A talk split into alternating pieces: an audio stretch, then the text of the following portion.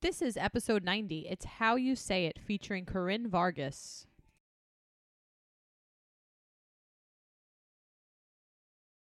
Hey everyone, welcome to another episode of SLP's Wine and Cheese. I'm Maria, I'm Deb. and welcome our special guest, Corinne Vargas. Hi, Hi, Corinne. everyone. Hi there. How are you? Good. Just sitting here with our wine. Uh Deb, you have wine? I know Corinne. I do. You want me to go first? Yeah, Um, us what you're I'm drinking 19 Crimes. It's um, the Cabernet from 19 Crimes. It's a 2018. Um, it's good. I like it. It's I kind of like this brand. I can't say the Cabernet is my favorite of the ones that I've had, but um, I still vote drink it. They have a rosé that I had the other day, and I I would prefer that right now. Um, but it's good. all, so I drank it all. Yes. Right, got it. Let's see how Ah. happens. Yeah, it does. It happens to me often. I'm like, wait, I thought that I had wine, and then I'm like, oh, I drank it all. Mhm. Um, it's the saddest thing. I'm, I don't I'm know why it I'm keeps happening. My rosé. I have rosé. I'm saving it. I'm like just gonna wait for the weather to be a little bit warmer. So I'm having the next best thing, I guess you could say. I'm having Chardonnay, but shout out to Eric Kent Chardonnay.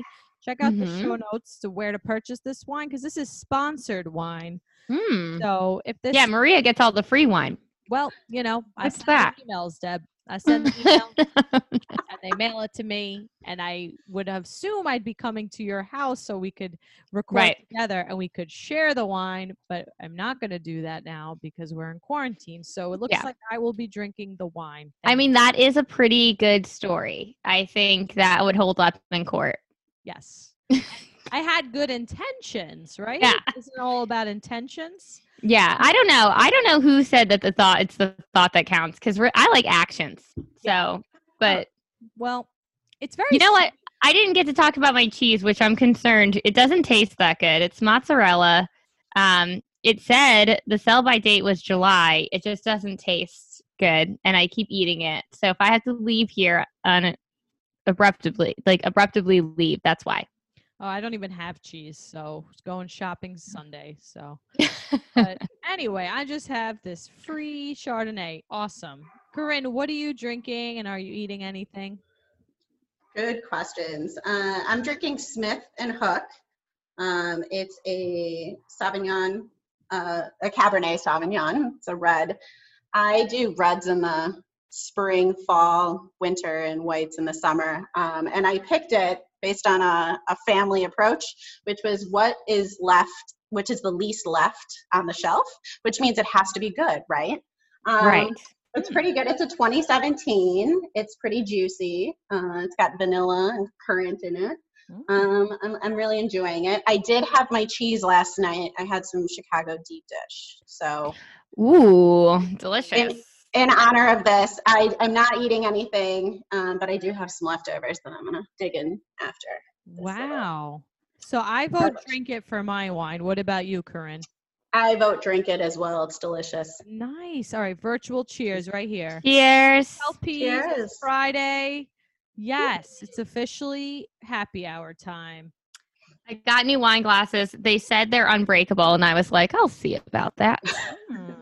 Please report back. I cannot tell you. I will. I uh, actually, my mother stopped by in quarantine. We've both been quarantined in our own places with our own families, and uh, she hasn't seen anybody. And she came over just briefly, and she said, "Oh, you have no wine glasses." I go because I broke all of them. So, yeah, it's my yeah. favorite pastime. I just, you know, have a wine glass, break a wine glass. Mhm. Um, but we'll see. Unbreakable All right. from Wayfair, and it's got a little design. They came out of the box, and my fiance was like, um, "Uh oh, these are fancy," and I was like, "Don't you worry." Is that like we'll a see. early wedding gift, Deb? no, I bought these for well, I'm like what for myself? No, maybe. Sure. Should you justify things that you buy like that? No, I'm just, Yeah. it just seems like a very big wedding present. And I got you glasses. Did you break the ones I got you? The ones that were doubly insulated, so you could. No, those ones um they're for, they're supposed to go in the freezer. They're for cold wine. Yes. Um Yeah, and Okay. yeah, no, those are plastic, so they're not breakable. That's why. Um, and I'm drinking a red wine, which is supposed to be room temperature. So. Got it. I also think during quarantine, I don't think you need an excuse to buy things. Um, I think that's Right. a big change during this time that you're allowed to do and buy whatever, just you know, little presents to yourself over the week. Yeah. It's- keep things interesting. I am trying to be on a a spending freeze. Well, now I Um, feel like you My realize, bank account's quarantined. True. You realize how little things you need. I feel like sometimes. Yeah, Like I just made bagels now, and like last week we made tortillas, and like I would never have done that if I was working right now. You know. So, yeah. My sister made bagels. You made bagels? Yeah, with Greek Nice. yogurt. Oh, fancy. Good for you. It was. I don't. Yeah. know. And they added some cinnamon and some raisins in there, but anyway, Fancy. let's talk. I made a cake. Oh wow! Oh yeah, you did. Oh, what kind of cake? I'm a big sweets. Yeah. I mean, big sweets. I've been on a couple podcasts this this week, and I've talked about cake on all of them. So might as well talk about it on my own. Um, I made four cakes. I made a, a funfetti cake, a strawberry cake, a chocolate cake, and a vanilla almond whiskey cake. Um, Sunday was cake day, so I made a bunch of cakes. And the takeaway is that um, a lot of manipulation goes into cake baking, and uh, a lot of cake must be discarded in order to have a very fancy cake and not a Pinterest fail cake, which I had one Pinterest fail cake. Um, but I do like cake, and I think we should all just, you know, take the time to have a cake day because it has influenced mine and Mike's entire week cake day.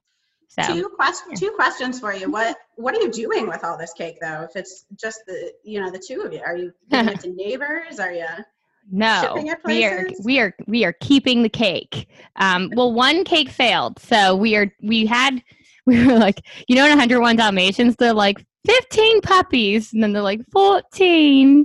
Yeah. We've lost one. the sad part. But no, Lucky comes back, but the Comes cake did not. The cake. So, did not. Well, No, so with the three cakes, we have three cakes left. Um, so then what I did with it was I froze half of the vanilla cake. I stacked the chocolate and strawberry cake, so it was like a, just a two layer cake. Um, and then I threw out half of that cake when Mike kept eating it.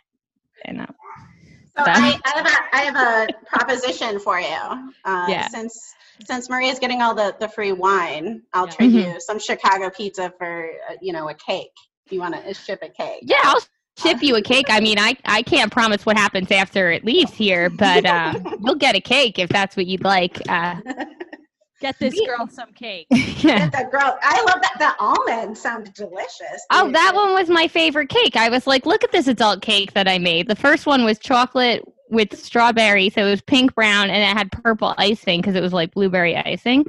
So it, it looked like you know, birth like a birthday cake for a little girl. Um, so naturally, Mike loved it, and I made so those two were from a box, and then I was worried he was going to think I didn't love him if I made him a box cake. So then I made a from scratch cake.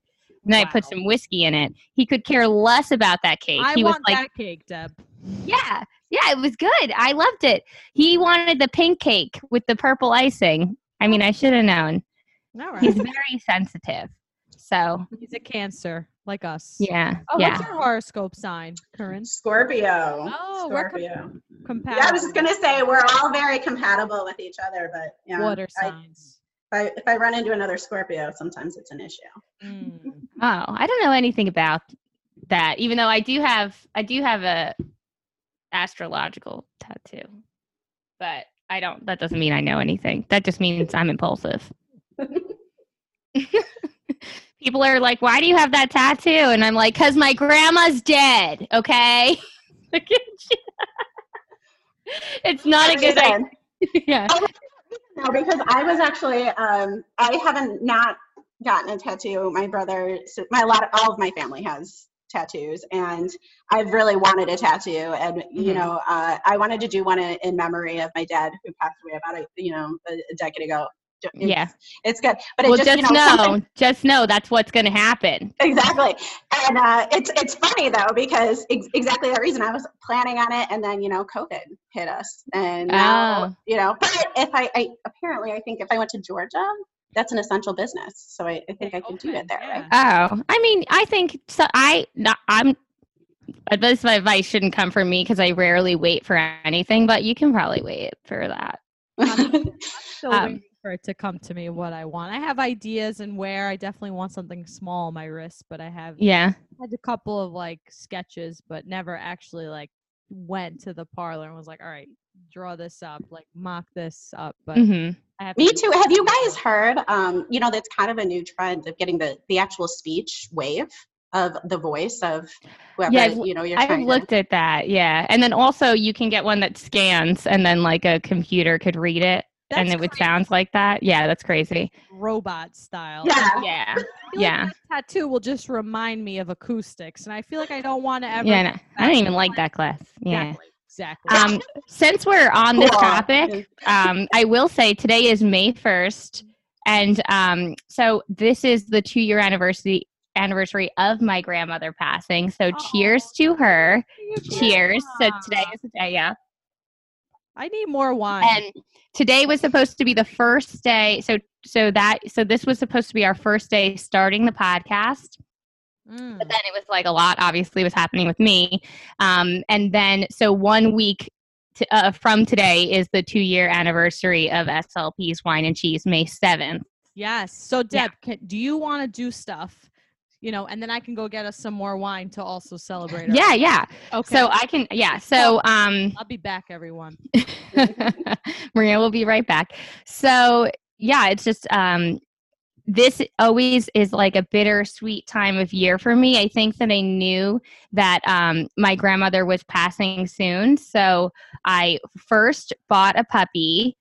Um his name's Frankie. He's two years old, obviously. Um so I bought a puppy and I started a podcast. And that is what really like helped me not not like i mean it's important to acknowledge your feelings but i think it was also important for like other things to come from that time. So it was like i got a puppy i started a podcast i said goodbye to a very important person in my life and um, it was just like a signal of change i think. So um, we have to celebrate our two year anniversary this month.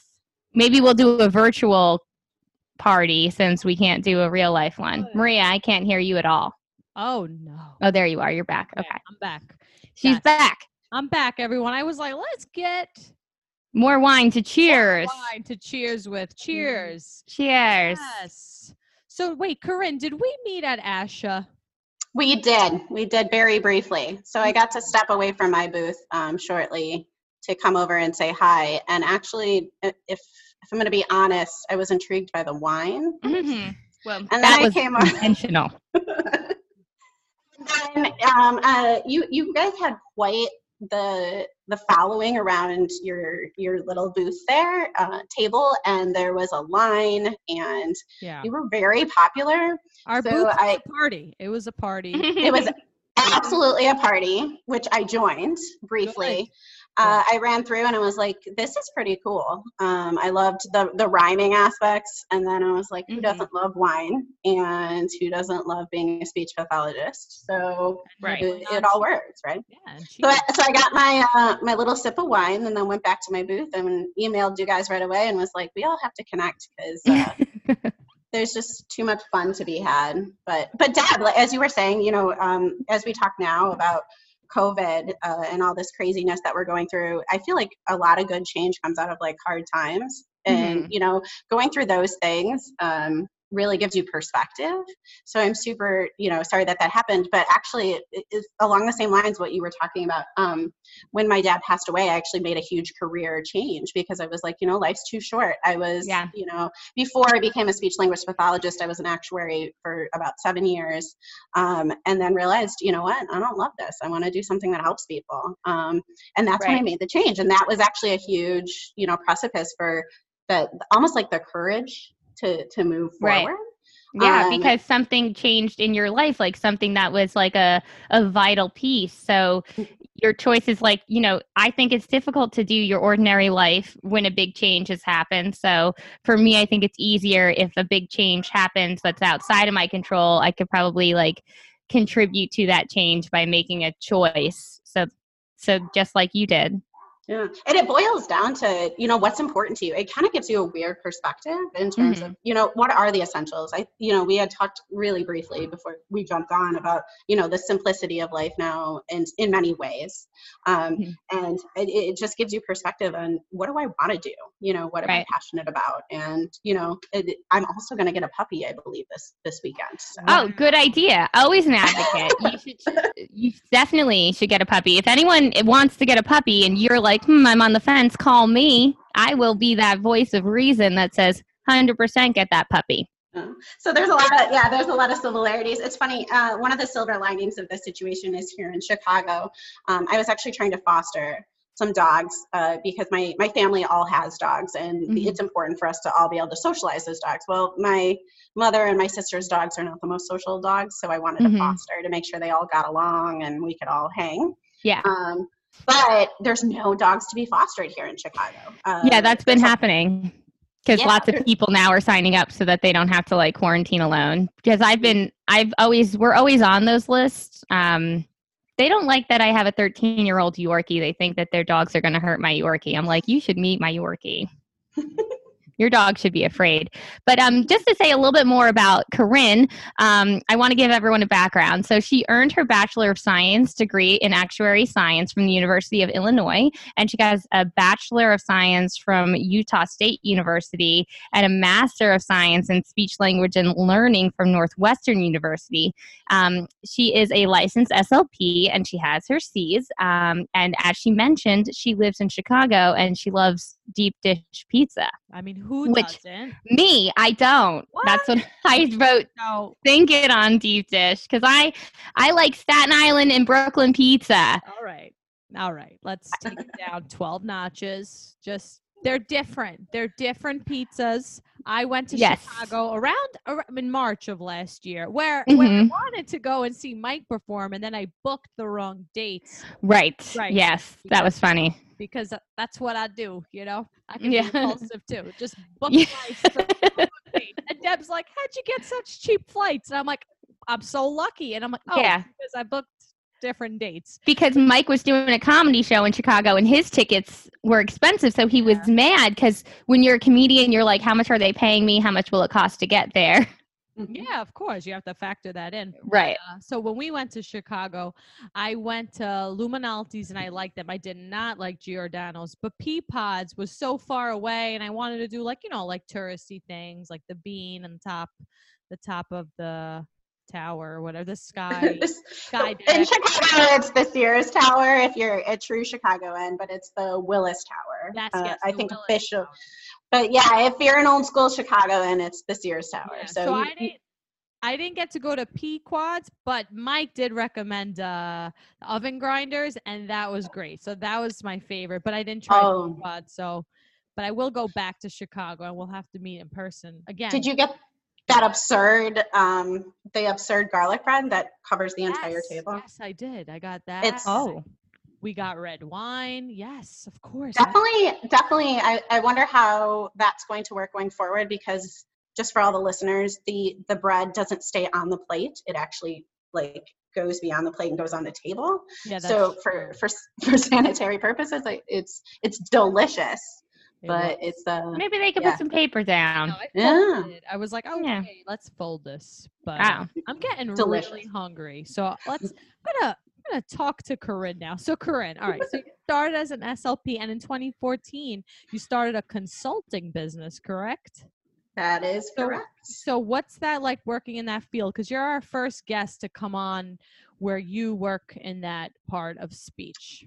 Makes sense. Um, so it, it was actually something I went into the field knowing. So, you know, as we talked about before, uh, graduating in actuarial science, I was in consulting actually with Deloitte uh, for in the business world for seven years and realized that uh, the communication components were so important. Uh, and I had moved up pretty quickly uh, because I was able to to read a room and kind of you know pivot and work off of kind of the feedback from the different crowds that we were presenting to. I loved it. It, it helped me to advance my career but i realized that's what i was passionate about is uh, you know mentoring younger staff and that sort of thing. Um, and i knew you know not the ins and outs but kind of how i felt and you know how i was able to to read feedback.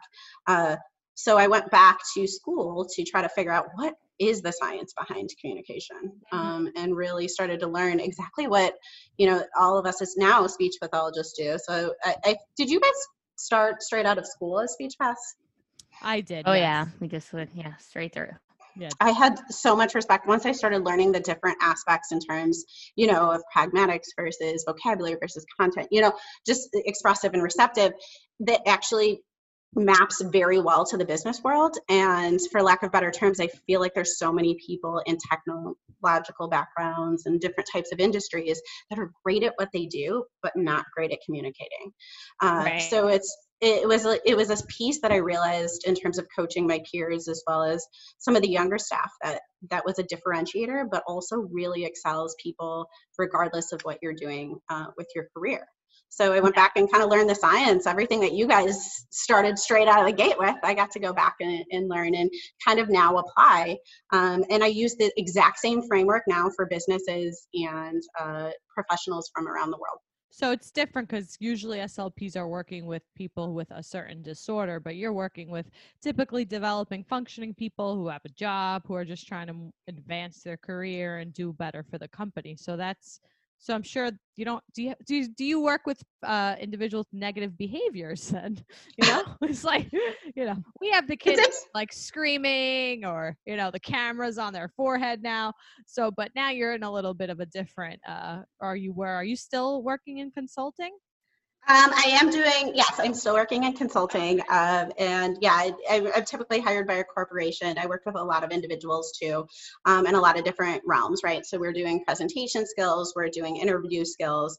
Um, I do a lot of accent modification. So that was actually my initial focus was kind of breaking down those communication differences because even more than uh, kind of the way that we judge each other based on the way that we look. If you get on the phone and you hear somebody that speaks slightly differently than you, uh, whether it's a dialectal difference or an actual accent, uh, there is a certain connotation that comes with that. Um, so allowing those professionals to kind of add to their tool set. I, I like to tell people that I'm not taking away from who they are Mm. or who, where they come from, but allowing them to learn another way to communicate when it's necessary, right, to reach the broader mass. Um, and it's it's funny because like likes like is what I always say. We all like people that are like us, and if you sound different, people are distracted more so by the way that you sound than by what you're saying quite often, um, especially if that accent or that dialect is significantly different. Um, so it's fun work. So uh, in terms of unruly clients, I will say that I deal with a lot of different personality types, uh, and uh, a lot of different companies will you know hire me to work with uh, different individuals on their communication styles and the cool thing is i use the exact same framework that you you know everyone uses for for little kids for adults with disorders for uh, professionals that are within the business world the exact same framework. So any speech have- path could do this. do you have like an assessment and then you like make a treatment plan and then you like measure their progress? So that's what you mean by the framework? Exactly. So um like if formal we're assessing our accent like is this do i have like a new york accent? Is it absolutely you do. Oh you god do. all right. All right all right. It's who I am. Just, uh, one of the coolest things I actually learned um, in my master's program is the standard American English dialect is uh, Central Michigan. Mhm. Um, I'm not sure if you guys knew this, um, Oh. but uh, it's actually interesting. So Chicago, which is also an accent, I have one for sure, um, is the closest to a standard. Um, but I don't have that like thick Chicago accent. Uh, the most standard American uh, way of speaking, so to speak. But then we have, you know, you think about West Coast versus East Coast, Mhm. north, north, South. like, yeah, north versus south. And actually, that was a great story. Uh, working at Deloitte, I uh, had a client that was from the south, and they had extremely thick Southern accents. Or and southern uh, drawl as they say. exactly, a drawl, exactly. Drawl. And I was actually an intern, and they, my manager told me before we got on the call, which just goes to show how important communication is. Again, these are all business people that are math number nerds, which I'm not going to take myself out of that group because I love my numbers. Um, but they they preface the entire call with they are going to sound different. They are going to use a different type of way of speaking, but they are smarter than than anything. They're going to ask way intense questions. Just be ready for that. Uh, so it was really it was really jarring to listen. It took a lot of effort, but at the same time, yeah, I was very distracted. Uh, super smart though. Uh, definitely got put on my heels. so that's an important point to bring up. How so? You're saying like although you are a speech language pathologist, you have a consulting company, and that's the keyword consulting. Because I took the um, I I'm certified in accent reduction as well, but because that's not a disorder, it's not something that you can um, treat or diagnose or bill for, but you can bill yourself as a consultant. And that's the service that you're providing because there is no pathology there. You're just working on um, means of communication. And exactly. yeah. Uh, I haven't really used it, and I I wanted to, but I I haven't um I haven't gotten into it.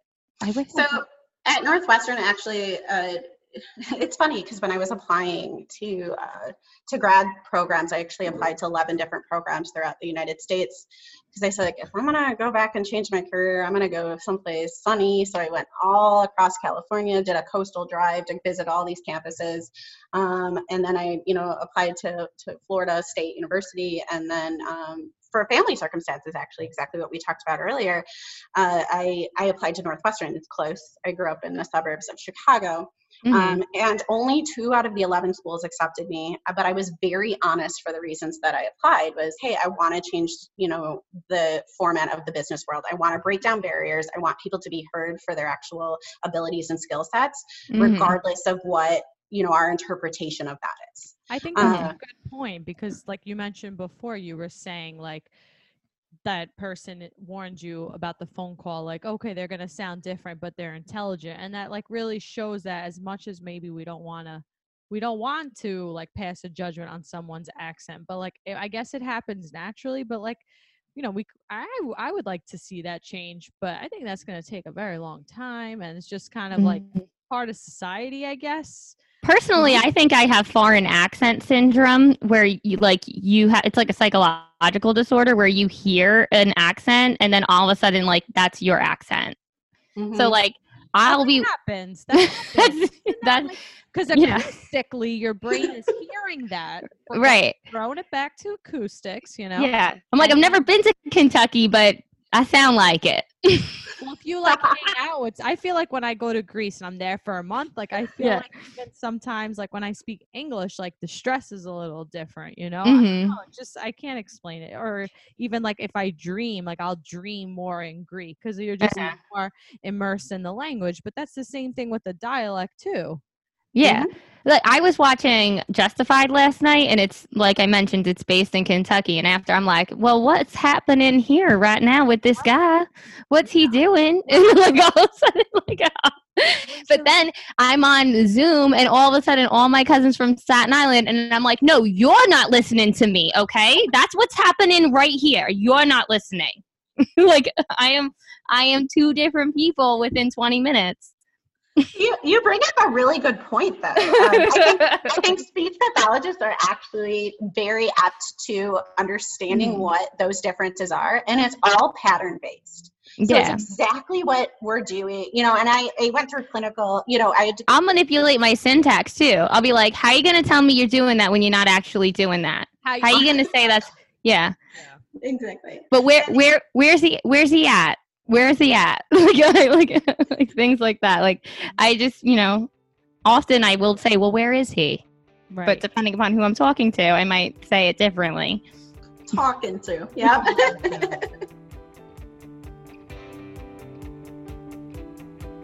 This episode is brought to you by The Sensory Studio. The Sensory Studio is a pediatric private practice with two convenient locations in Staten Island, New York.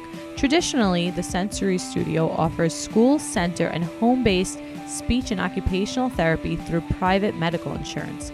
Right now, the Sensory Studio is offering teletherapy sessions for speech and occupational therapy through a simple email link to all New Yorkers.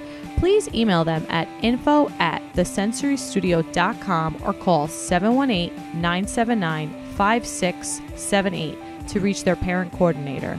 Also, check out the show notes for more information. And now, back to our interview with Corinne Vargas. How do you assess like people? I guess you're assessing like vowels, like because that vowels is what really drives the accent, correct? And prosody Uh, and stress. Yeah. Exactly. Prosody, Okay. stress, uh, There you go. intonation. Uh, there's a lot of different components that go into it. Um, and it's every aspect. It, it's crazy because it was so cool going through grad school with, with, you know, peers that were so interested in children and, you know, with TIA and those different aspects. And I loved it too. I have a background. My mom actually had a stroke when I was young uh, and she had to learn how to walk, talk, read, write again. And so there's a near and dear understanding of how important language is. And you know, we she still has some effects in terms of word recall, but that actually kind of translates as well to English second language learners, right? They're looking and they're searching for the word. We all have those issues too, depending on you know uh, presentation skills and being nervous and being out of our element. So there's so many aspects that I feel like Speech Paths could jump into if if um, and there's a little bit of fear actually when i talk to a lot of speech paths too that are within schools or with you know working within the, the pediatric uh, realm Because they're or- like dialects, not disorder. Dialects Yeah. bring people together. Disorders tear people apart. Deb Staten Island is like coming out, and I feel like it's like here to stay. Oh, ready. Would you like me? Do you want me to do a different one? Well, I don't Would it- like no. well, who would you like me to be, Maria? Uh, if you could do a That one was bad. a down under, an Australian Oh, accent. I don't know. I don't. I don't know how to do that. But I could say, "There they are. Those are my boots, Jerry. You're, you're wearing my boots." Oh, I don't know how that happened. Space love that. Because i actually so even when i hear an accent or when i you know when i'm working with a, a child or you know assessing a child and, and i'll do that you know for different individuals or friends or in a you know consulting basis to keep my skills up. Uh, and it's funny because i will emulate what they're doing and then figure out what my tongue is doing. Yeah. and then you know use that description or use that feeling to describe it. So like dad when you're doing all these accents are you thinking about how you're changing you know the articulators in your mouth No. that's per- that's no, not at all. I'm just like, um, what does that sound like? Uh, am I gonna get an email saying that's wrong?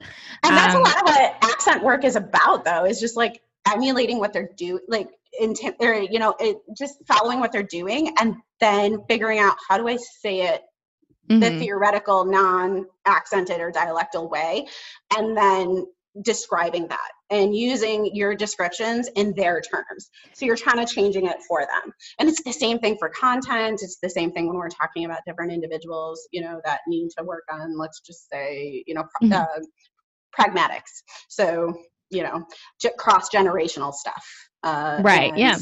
And you know what I mean? And even, and I don't want to get into politics, but even po- political situations now, right? When we talk about vo- vocabulary and content, uh, Mhm. just talking about making sure that we're bringing in, you know, the correct verbiage for whatever, you know, Right, uh, yeah. we're sitting. Being politically correct. Right. That's Yeah. semantics, right? Choose the Mhm. correct vocabulary words. So now you're doing consulting and you also have your smart charts, right? So now you're doing teletherapy. You've transitioned. How's that trans how did that transition go for you? Yeah, yeah. So um, it, actually, Smart Charts is a, a web-based application that actually supports teletherapy as well as in place uh, in-person therapy, um, and it's about data. So uh, this brings back my actuary nerdy life. um, I know as SLP. Dat we're data loving SLP. I have that Wait. Do you want to explain what that is though? Because I, the only reason why I know what actuary science is, is because when I went to St. John's undergrad, they accidentally put me in um, the orientation group of all of the international students. I was like, guys, I'm from Staten Island. I'm not from like another, like it's not that far. I know it's far, but it's like kind of close. You're not from down under. No, I wasn't. Not from but I was with all the international kids, and so many of them were actuary science majors, and they were doing that because they wanted to eventually go into law or insurance. So Yep. actuary science is to determine like the what it's like how long people have lived or what is it again? Yes, I don't good, good questions. So, um, I love to explain. Uh, I I love to explain actuarial sciences. Um, it's okay. So everyone knows what an accountant is, right? Like numbers. yeah, Yes. Um, actuarial scientists. Maria's are- accountant told her to be an SLP. Yes, he did. That's why she's here. So we know about accounting. I need to hear that story. He said it's a good job for a woman. He did. oh, for a woman, I like it. Yeah. Um, I know. anyway, yeah, so accounting, actuary science. which actually it's funny two things there it feeds into my position a lot because uh, a lot of the the professionals that i work with within the business realm i'm hired to actually deal with different types of you know social social differences and social issues and it's kind of like i'm hired to help them figure out how to communicate better or appropriately um, and when we talk about women versus men, we have actually different expectations for the way that we should Mhm. actually present ourselves within the business world. Um, it's kind of, I like to liken it to children versus adults. Uh, they are very, very different expectations. Uh, Mhm. and it's, it's actually, it's kind of a, a taboo thing to talk about. But uh, if I can't show that some of these individuals make uh, advances in their communication, then Yeah. they actually might lose their positions. Um, And I'm kind of like a last ditch effort. That's I a- understand what you're saying, but because of a John Mulaney joke, actually, he told on SNL during his monologue. Did you hear this? Chicago. He's from Chicago. Chicago. So he has a joke about the the subway in New York City, how it's like he likes the girl voice that's like, next stop is Chamber Street. And then all of a sudden it's a scary guy who's like, stand clear of the closing doors. and he's like, Oh, I have a friend who works for the MTA. Why is it like a friendly woman with a surprise? And then a really angry man, and then and then the MTA worker told John Mulaney that um, it's been scientifically proven that people will take advice from women, but they'll take warnings from men. Interesting. Yeah. Interesting. Interesting. I mean, he actually had like a whole setup premise and punchline. I was just get delivering information. that's a good but- info, though. Yeah. what are the expectations for women presented versus presenters versus men? I'm just like, if you could- Yeah, that's a really great question. Um, so, I, I not again not to get into political aspects, but uh, something I noticed years back when uh, our last presidential race is I think Hillary Clinton was significantly coached this last time uh, because uh, women are not allowed to have, um, for lack of better terms, our RBF resting bitch face. Um, we are not allowed to sit on TV and have just a resting face that does not look welcoming and uh, inviting. However, uh, male politicians, male executives can sit there looking exactly like they look and whoever they are, whether it's an inviting face or a grumpy face, and that is okay. Um, and this is kind of just ingrained in our in our social constructs, but also just the the men versus women type of perspective. So getting into a business realm, if you sit there and you don't have an inviting uh, tone, like we talked about tone, prosody, and intonation as a woman, and you're kind of, you know, speaking, I don't know how to describe it, uh, direct, best in these very. yeah, you have to use different terminology. You cannot say the same thing that a man says uh, without adding some sort of intonation to it, without sounding and having these descriptors that are so numerous for women bitchy, uh, awkward, uh, Bossy. angry. Mhm. Yeah. So Um, this is interesting though because this is not like you are not running an etiquette course. You're not saying like according like you're not saying like this is the best way for women to act. You're saying if you would like to influence people within our society, these are the um, ideals that have been ingrained within their mind. So Yeah. if you want to penetrate that, this is the most effective way. That doesn't mean that it's awesome. It Mhm. doesn't mean that like, you know, I don't agree. I Exactly love that women have to do this. exactly what we were talking about earlier it's it's also like accent right we have an innate kind of gut feeling that comes with if we hear something presented one way um, i- in terms of an accent or from a woman versus a man. And those like it or not those are accepted on on many different levels in many different ways but we have expectations. Um, and like likes like so that's sounds a little funny but we like to hear what we're used to hearing we like to hear something that we can relate to. So it's not about coaching women to be a certain way. It's about actually coaching women to use our, you know, intelligence and our knowledge, Right. but present it in a way that will be received. And Mhm. again, it's it's a it's a for me it's a skill set, just like accent, um, just like any other aspect. It's like learning Excel or Word or Zoom or Right, yeah. PowerPoint. It's something you can take out of your your bag of tricks and put Mhm. it back you can be Yeah. yourself across the board uh, you can take your accent and you know switch it to british if you need to for a film for example for an actor but you need to present in a certain way to reach the audience and it's Yeah. about making sure that you're achieving your goals about knowing your audience. exactly exactly uh, and relating to your audience Well said. I'm gonna get a cheers to that. Cheers. Yeah. Cheers. The audience. hmm It um it makes sense um that you want it's all rhetoric. It's like how are you going to get your point across and how will you be able to influence people that you're speaking to? And I, there's a couple little um, tidbits that i actually love to talk about um, in terms of men versus women too So Mhm. women are actually able to show scientifically two different emotions on our, our faces. Uh, and men can actually only show and read one emotion. And we can actually read multiple emotions, but men can only show one.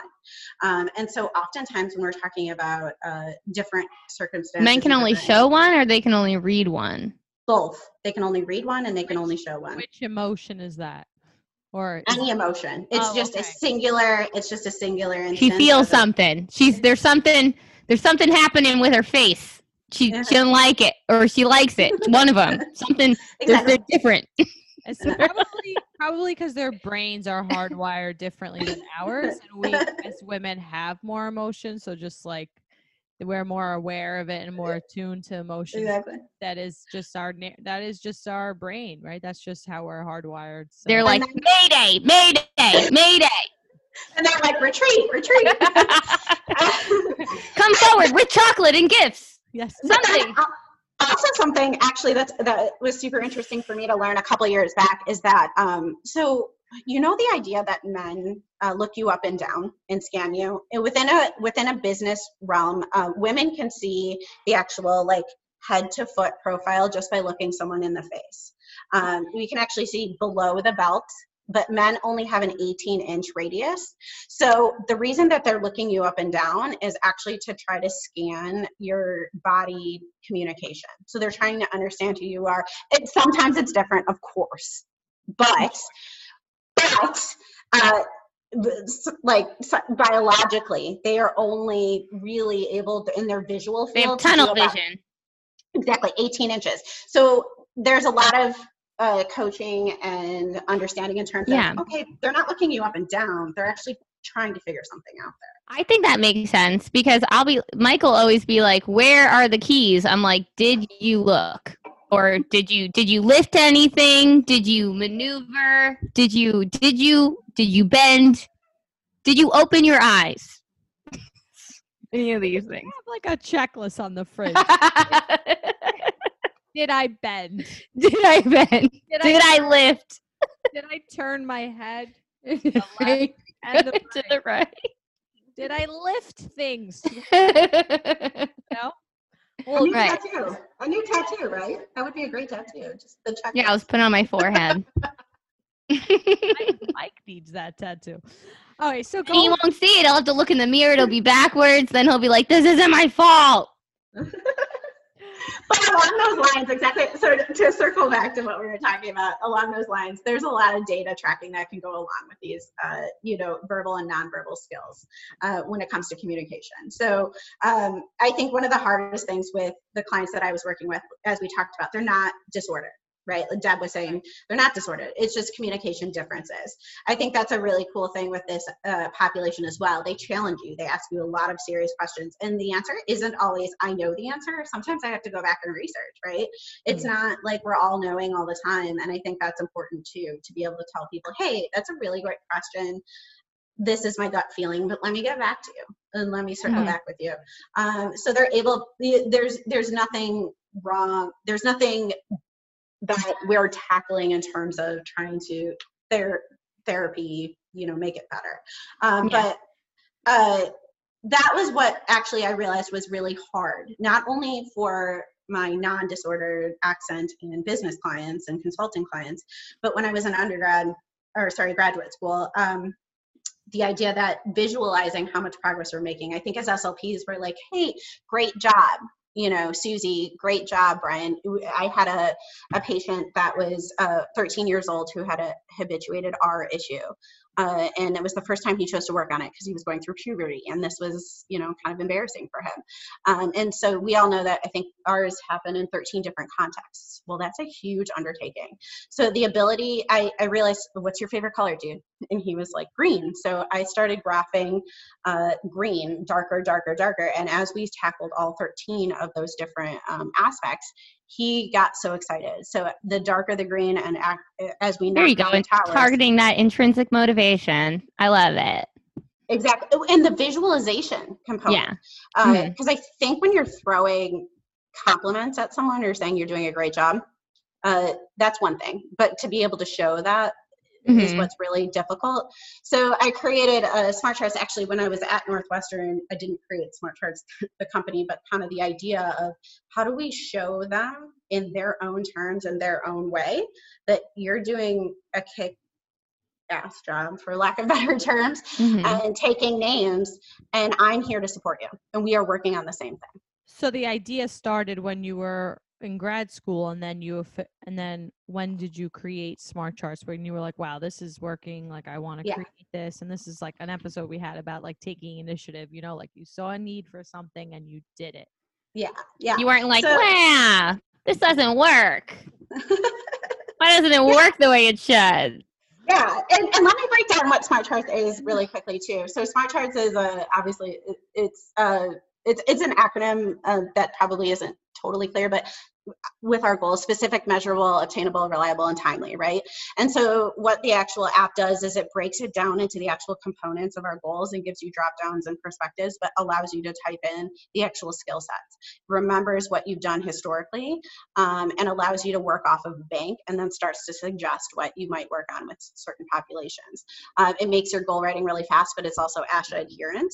Um, and the coolest thing for me was how do i cut down my time on documentation and actually make make this meaningful. So uh, it it turns it into pictures for little kids. It turns it into mm. colors. And so when did I turn to answer your question, Maria? When did I turn this into action? Um, I went back to Deloitte. Actually, they became my first client, and they wanted to buy the framework that I created uh, at Northwestern just because I was creating Excel sheets and my nerdy actuarial stuff. Deb, we never answered that question either. I'm an right, yeah. I'm an accountant to like the eight, like the millionth degree. Uh, actuaries just love stats and just right. St- stats on people. Yeah, yeah. It's well, stats so, on people. So it's like if you're an insurance company, then it's like this person is going to live, so it yeah. you can give them insurance. So or they're like this person not going to live. Yeah. Don't yeah. give them insurance. there's four yeah there's four different exactly that like mortality like, yeah. tables yeah like yeah I, I, I, used to joke with my friends because no one knew what it was as at, at bars uh, what are you i'm i'm an actuary you know i'm what what does that mean and i'd be like oh i i'm going to predict when you die yeah as, as a joke but yeah. are you risky this, yeah it's it wasn't funny, but they use mortality tables and all these number it's things. Like, but along came Polly. Mm-hmm. It's exactly a long term yes. Um, but you could do it for life, like we were just talking about. I did um, buildings falling down, hurricanes, and people Wow. losing limbs. So Wow. All that was right. So I'm looking at the, my smart. So it's statistics on disasters. So did you, did you predict like coronavirus? scenarios. I guarantee you right now that uh, actuaries are, are trying to figure out how much this is going to cost us in the long term. So they're figuring out, you know, for insurance companies, how do we make sure that everyone's covered and insurance Mhm. companies are still making money. So I think that was my reason to change is I didn't want to work for the man. I wanted to work for individuals. nice.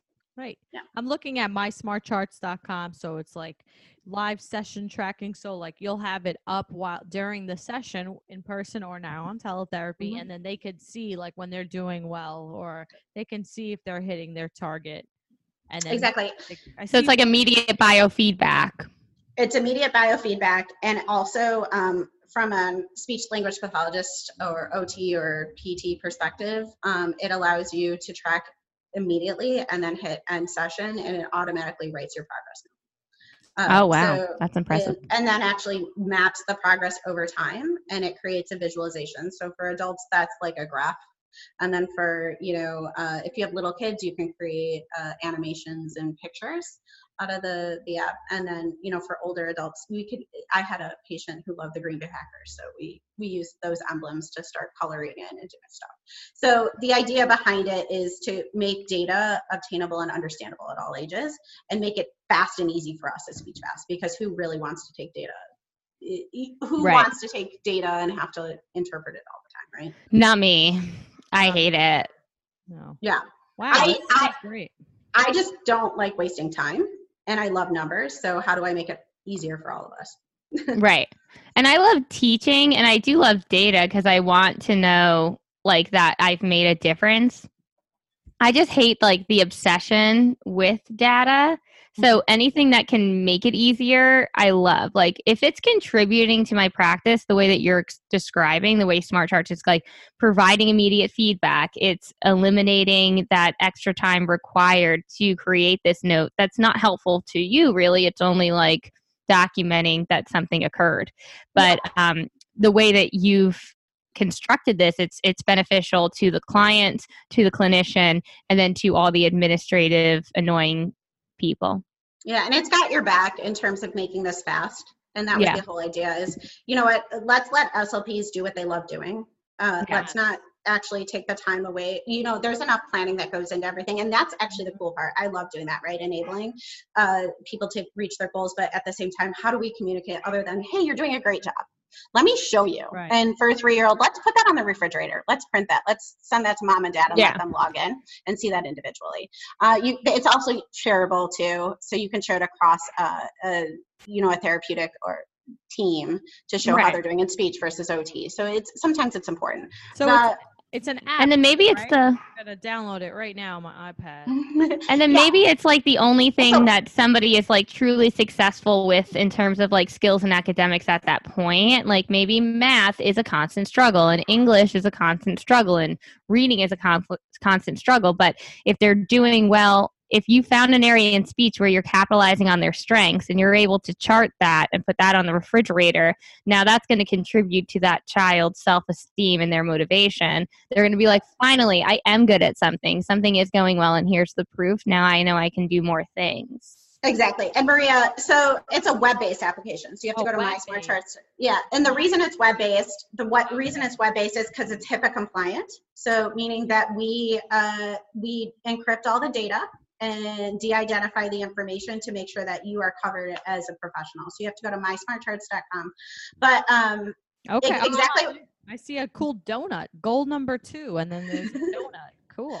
Visually and- engaging treatment tracking for clinics and schools. Okay. Well, check out the show notes. We'll have the link to this in the show notes. Anyone driving or anyone like try to do it now. You know, I always tell everyone that it's like disclaimer.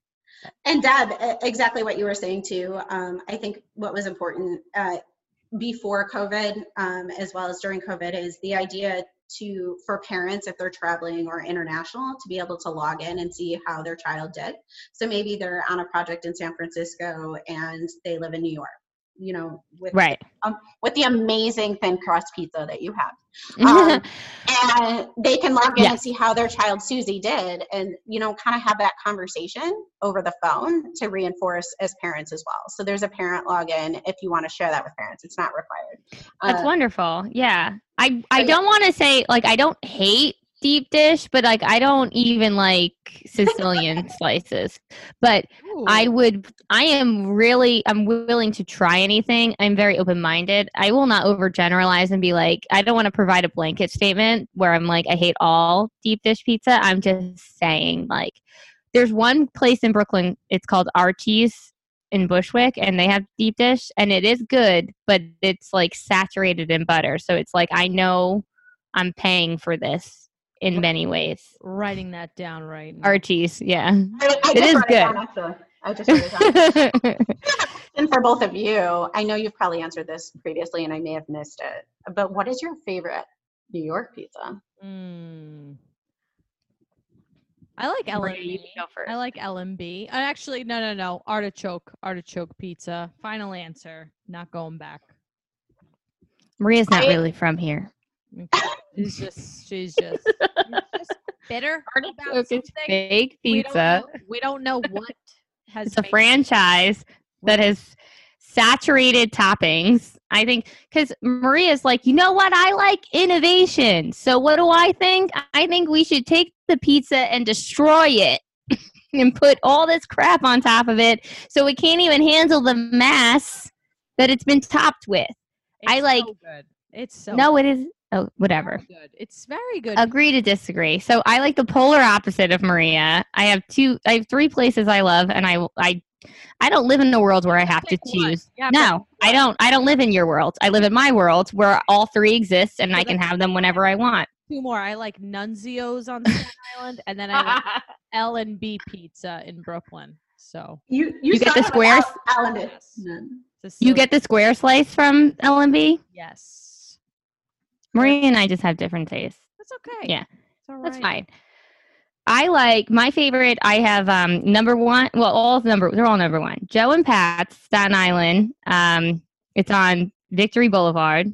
Um, very good pizza. It's thin thin crust. Uh, just perfect pizza. Can't go wrong. Um, Denino's. So if you want a slice, you can go to Joe and Pat's, or you can get a pie. Denino's in Port Richmond, Staten Island, on Morning Morningside Road, I think. Morning Star. Yeah. Morning Star Road. Um, that is a great pizza place, and uh, you can only get pies there.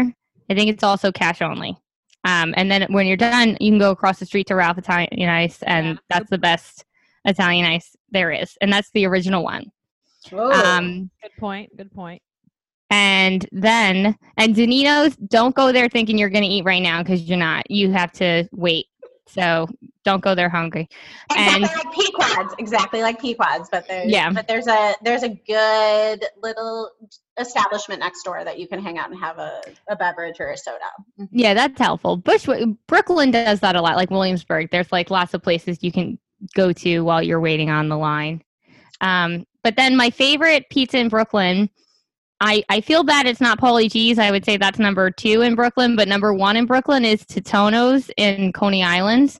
Um, they're only open when they feel like being open, and when they are open, the waitress is very mean.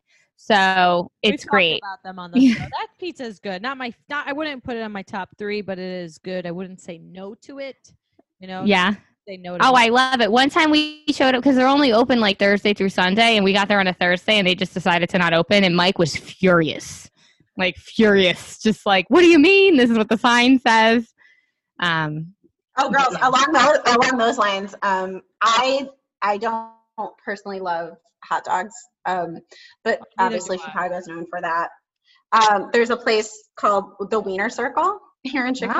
Wow. It's on it's on the north side, and actually the entire premise behind it is rude staff.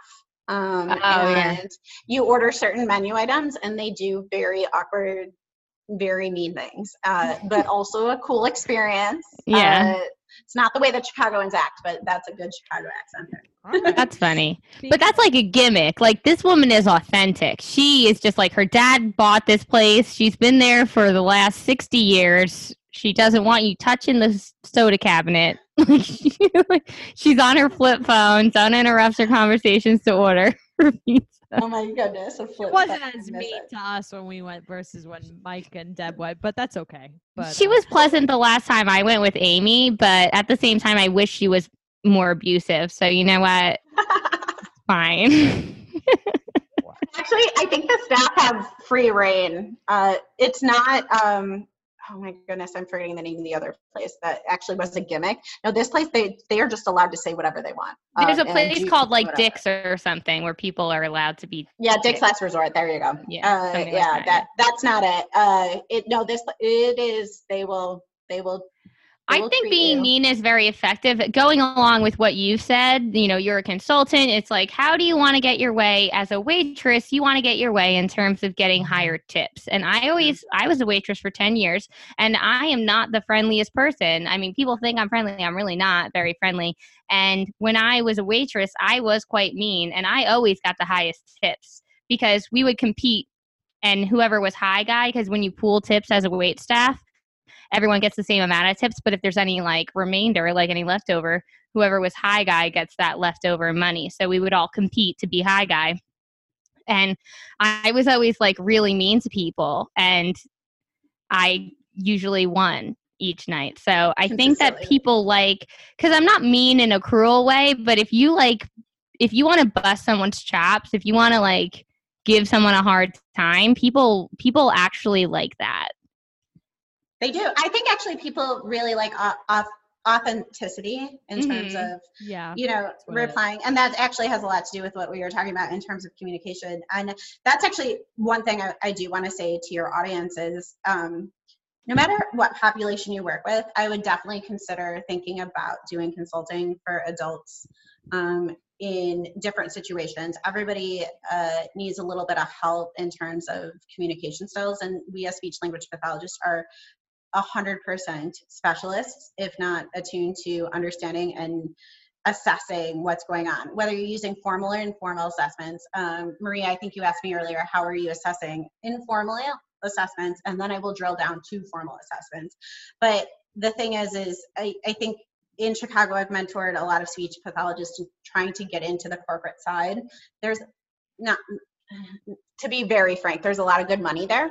Uh, but I also think there's a lot of value in terms of breaking down those barriers that we were talking about earlier.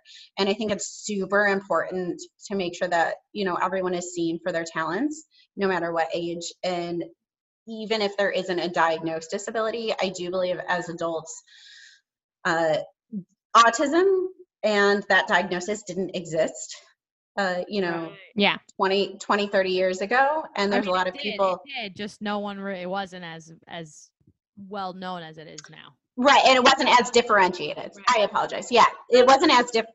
It wasn't as differentiated as it is now. Exactly, and I believe that every speech pathologist is quite literally overqualified to handle these situations and should be super confident about having these conversations and Yeah. helping people at all ages. We are So- the communication experts. Exactly, exactly. So so, and. I think about I, I want everyone to think about it in terms of broad perspective in terms of, of change, not only for disordered populations that are diagnosed, but in terms of kind of furthering people to enable themselves to get to that next level. So, would you like to leave us off with a quote or a mantra, or we like to end our episodes with a quote? If you could, condense, if you could condense all that into a quote, or if there's something you tell yourself on a daily basis that gets you through your day or advice you always find yourself giving to other people You know what? It's actually super simple is I am enough. oh good that's great I know that sounds super that sounds super cheesy, but I am enough. and finding the right people, finding the right people to get you there. Uh, and I think that's that speech pathologist is whether we have to do a little bit more research and circle back, like I said earlier, or you know, help others achieve their ultimate potential. It's you are enough. It's just getting through the work that it takes to get there. mm-hmm. well, that's a great way to. I feel like we're gonna end it on that. That you are. yeah enough. thanks for chatting with us this has been one of my favorite episodes thanks corinne Thank you so much, Corinne. Absolutely. Thanks, guys. I, I had a lot of fun with you too. Good. So on my end, good night, everyone. Good night from New York. Ciao. Good night from Chicago. Bye.